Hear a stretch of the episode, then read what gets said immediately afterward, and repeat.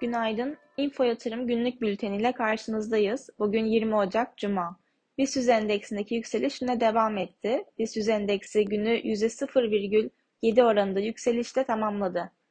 Endekse dahil paylar arasında Türk Hava Yolları, gübre fabrikaları ve şişe payları endeksi en çok yukarı taşıyan payların başında yer aldı.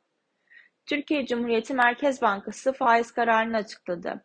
2022 yılında büyüme odaklı strateji çerçevesinde yıla %14 ile başlayan politika faizinde Ağustos ayına kadar değişiklik yapılmaması sonrasında politika faizi Kasım ayında %9 seviyesine çekilmişti.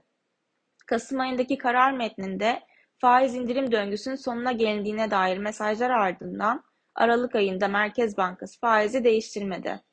Beklentilerimize paralel olarak faiz bu ayda %9'da sabit kaldı.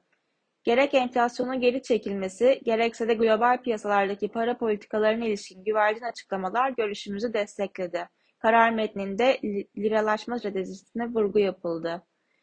BIST endeksinde kısa vadede 5470, 5500 ve 5570 seviyeleri direnç olarak takip edilecekken 5360, 5300 ve 5260 seviyeleri destek olarak izlenecek.